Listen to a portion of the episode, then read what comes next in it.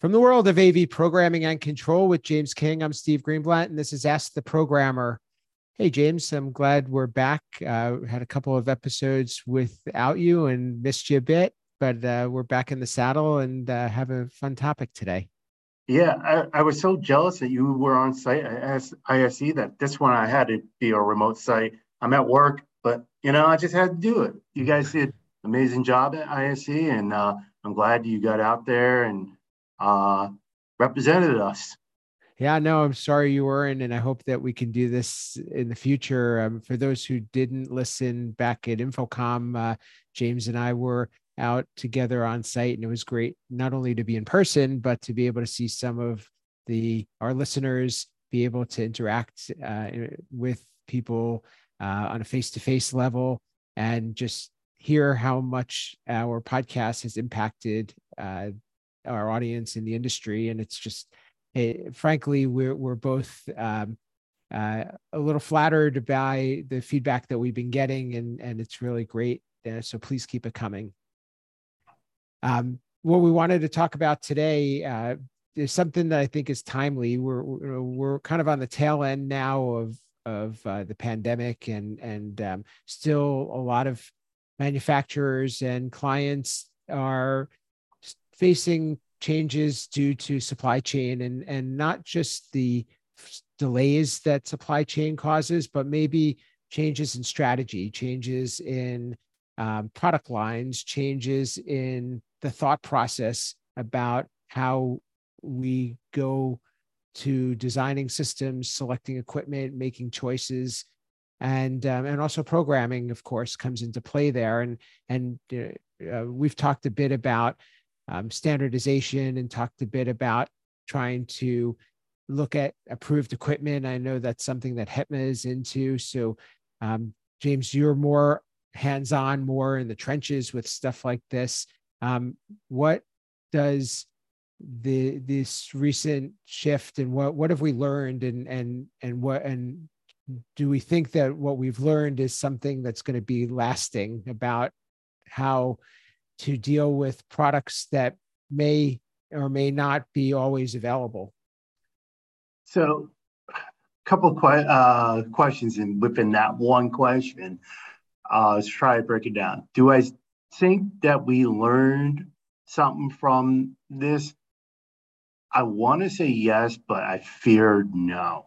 Um, I've heard many folks say, well, I'm just going to sit and wait it out. And that is alarming to me because as I, I've actually had this conversation with many manufacturers. In fact, I had one, this conversation with one not too long ago, and they all kind of look at me funny when I say this is I do not have brand loyalty. I have a loyalty to my students and my university yes, your if your product is meeting my those needs and my education is getting done for my students my university and you're a good partner great. But when you're not a good partner and you are not meeting that need i have no hesitation moving to someone else who will meet those needs. And like i said every time i tell a manufacturer that i get the cross eyes like uh we don't like that answer. And as I look at it, I'm not here to make friends with manufacturers. I love our manufacturers. Don't get me wrong. I do love manufacturers, but again, my loyalty is to the students and the university. And that's just like a manufacturer is going to be loyal to their product, or any business going to be loyal, should be loyal to their uh, clients or their end users. So that's the way it should be. And it keeps them on their toes, I think. Uh, but it does throw up alarms when I hear people who are like, you know, I'm gonna ride or die with this partner. And I feel that it could, you know, hurt things and hurt and actually lead to downward trends when they do that. So that's a fear of mine. Like I said, I'm not like that, but I've heard through not just some higher ed, but also integrators and other people talk like, oh, we'll just wait out this storm. Um, see how that plays out for them. I hope it does. Um, but I think as a programmer, we can't have brand loyalty because we never know what's coming across our desk. It could be brand X, it could be brand Y, it could be brand Z. So we need to be able to work with any brand. We we we should be brand agnostic. And and I I think that there's a couple of different ways to look at that too. Um, you know, and I would agree with you because you know just like for me and and my company, you know, I like to live by the adage that um, you know success is rented and not owned and the rent is due every day you you have to earn it and you have to be something you you have to make sure that you're taking care of your client and you're there for them. Um, on the on the flip side sometimes making changes in standards and and having to work with a new product not only causes short term but could also cause long long term impact. I i remember a conversation actually that i had on the State of Control podcast with Scott Tyner, where he was saying that when you make a change on a product, you have to live with that product for quite some time. And so you have to be very careful when you're going to make a change and and you know trying something new could have a la- lasting impact um, looking at it from a programming perspective one of the arguments that we hear a lot about is that it's hard to learn a new language or it's hard to learn a new platform or i don't want to have to go back to square one where i know all the tips and tricks with this programming and this and now i have to start over to learn another type of programming.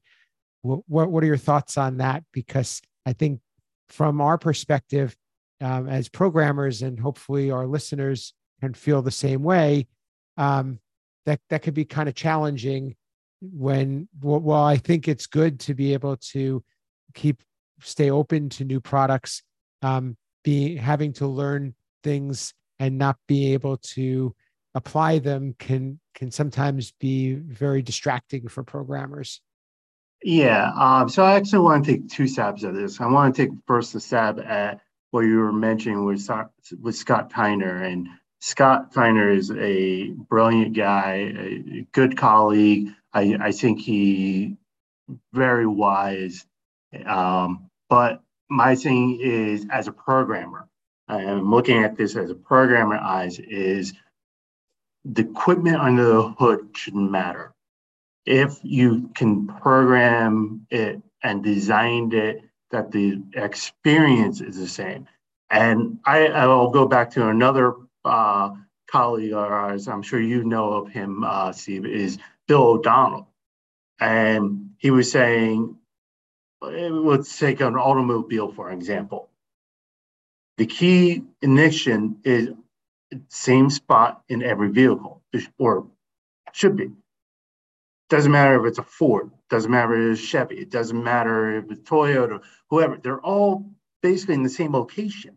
And when it's not in that location, you, as a user, you're you're trying to find that, and that's a bad experience. And he has talked about a experience he had with a rental car, and he said it's not a good experience. Like he remembers it, but not for a good reason.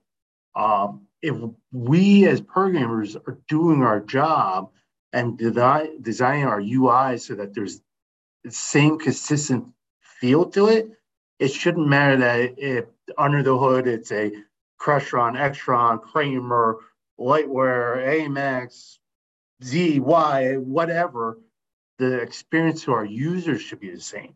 Now, it may mean more work on us as programmers.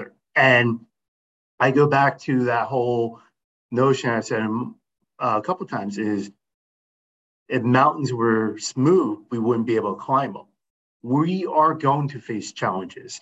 Um, I actually wrote uh, kind of a more personal article, the higher ed one, recently. Of life is going to try. I even said life is going to try to break you. Um, we need to overcome that battle with what we're facing, and we can't be like, oh no, I can't go learn Python. I, I'm a C sharp programmer. I can't learn Python, even though Python might be the right answer for my users then you're not doing a service to your users. I I feel. uh, you're limiting yourself and you're i almost go back to the whole cobol programmers and people who were dead set on cobol well cobol's a dead language now. If that's the only thing you knew you have no job. So. Interesting interesting way of looking at it because you know it also brings up the idea of how how can you learn different languages or programming that is transferable? So if you can learn to write because what I've heard, and I know that it's not perfect, but but what I've heard is that if you can write object-oriented programming that is translatable to different languages, and a lot of times that will help you to create consistency. However, I know that that's not the world that we live in all the time in control programming, but but perhaps this is a reason for us to head in that direction. Oh, I, I definitely agreed. Uh, having a insane language like that, I, I'll admit my data sample is very limited, so I will be speaking from my experience here. But I think my knowledge of programming traditional IT platforms of like C sharp, um, I, I teaching myself Python and PHP like having that kind of knowledge allowed me to really pick up a match uh, coding because uh, that's what I used to do. Now I'm in a spot that we're a Crestron. I have not done any Crestron programming yet, but I'm not going to sit here and go, well, I'm not going to learn it.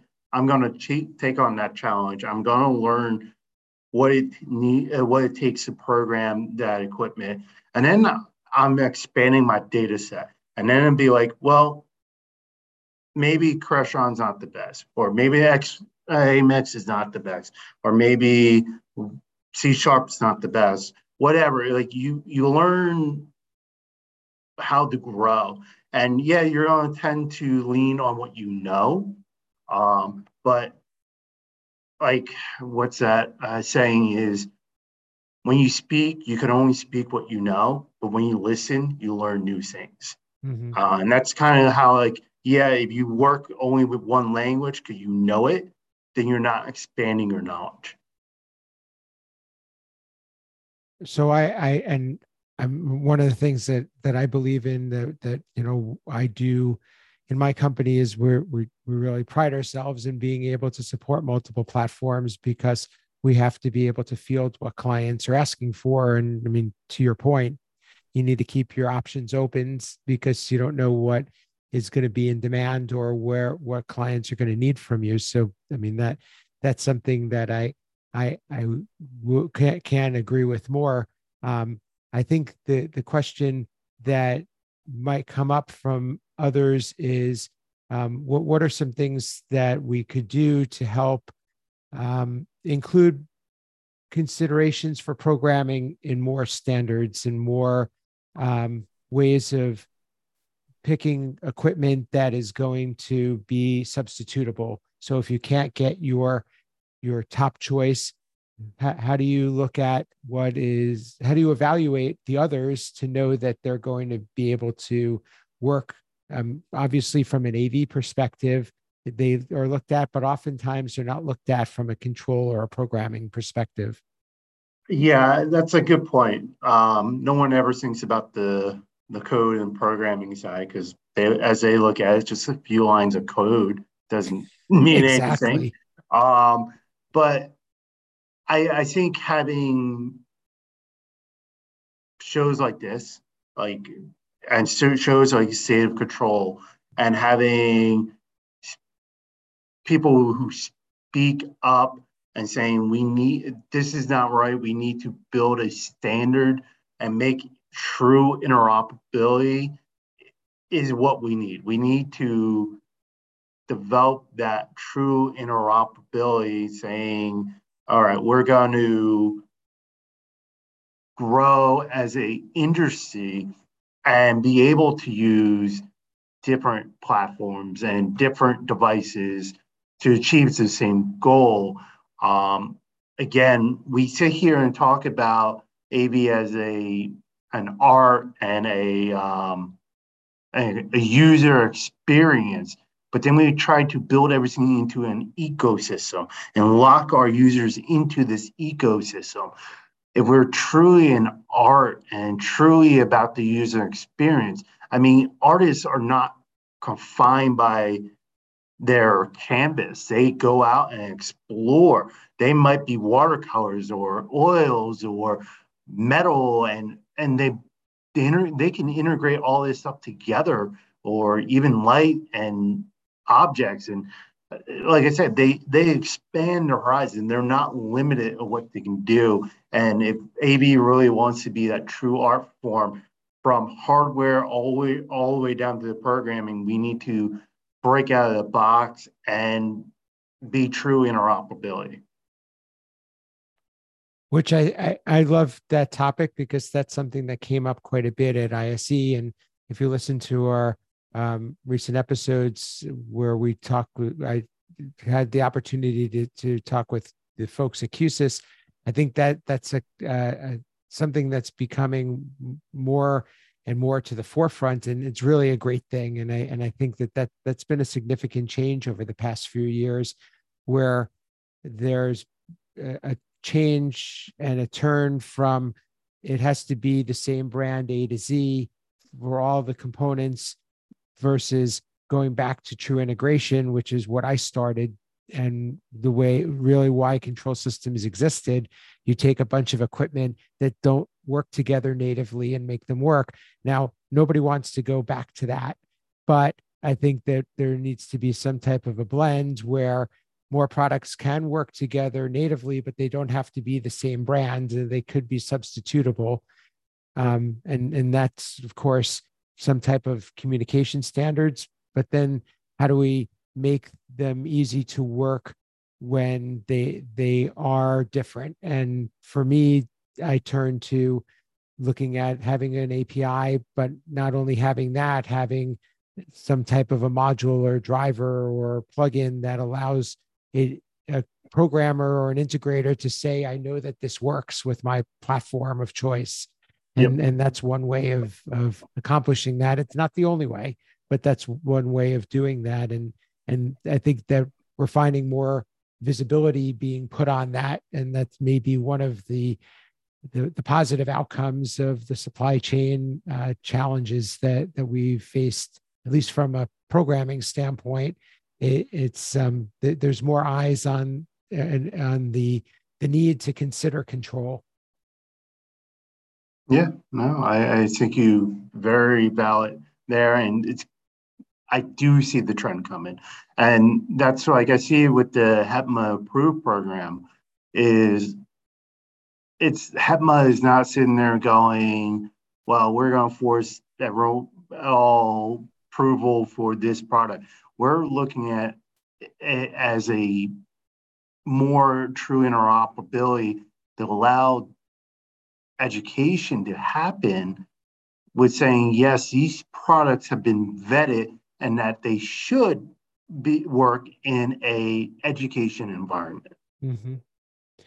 I, I, you know, as we sign off, please uh, share how people can learn more about that because I, I, really like that concept, and I, and I think HETMA is doing a really good thing to improve and raise the bar in the industry with that, and and I think more considerations have to be made, not to, to look at a product from all the, the different perspectives and and uh, in and manufacturers i think some of them need to be enlightened as to what they can do to be able to um, bring their product to market in a way that is uh, that, that it can be competitive and be um, com- compatible and comparable to it, its uh, it, it, its competitors and, um, and of course you want to have your competitive advantage but you also want to be able to not be excluded from projects be- because you're you're not able to meet certain certain requirements.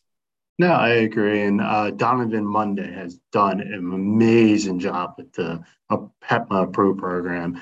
And actually, I'm saying this out loud now. Maybe one of these days we'll get Donovan on here and have him talk about it. Um, so, Donovan, you're listening. Let's uh, try to get you on here. I like it. I like it. Well, it's probably a good place for us to wrap this one. Um, James, I know you have a lot going on and and a lot of um, cool things that are brewing for you. Uh, how can people get in touch with you and learn what you're up to? Oh, thank you. See, the easiest way to get a hold of me is on Twitter, AV underscore James King. I'm on LinkedIn, getting a little more active there now. Um, I will be at InfoComm this year. So if you're at InfoComm, do, don't hesitate to grab me and talk to me. I, I love when our fans come up and um, say they like the show because I'm so amazed. I'm floored. Um, last two InfoComms, uh, we had people come up to us. So I'm hoping to continue that trend. So if you're at InfoComm, definitely uh, look me up. Absolutely. Yeah. Keep an eye on James' Twitter. He's got a lot of things that he's been sharing and announcing. So uh, if you want to know what those are, uh, check him out and make sure you send him a message and let him know that you're listening. Uh, for me, you can reach me at Steve Greenblatt on social media. Um, I do some writing for my company blog at controlconcepts.net and do the State of Control pod- podcast on avnation.tv, as I mentioned, and um, contribute to several publications in the industry. So please check those out. But what's important to us is that you uh, listen to our show and let us know that you're out there and, and uh, help us to help make this uh, as valuable as possible for you. You could watch us on YouTube. You could subscribe on Apple and Google Podcasts, and you can uh, reach out to us. We're always looking to have a conversation. And as you've heard on recent episodes, we are looking to profile some of our listeners. So please uh, let us know if you're interested in that. And uh, always uh, reach out with your questions because that's what we're looking to do and why we're here. And this has been Ask the Programmer.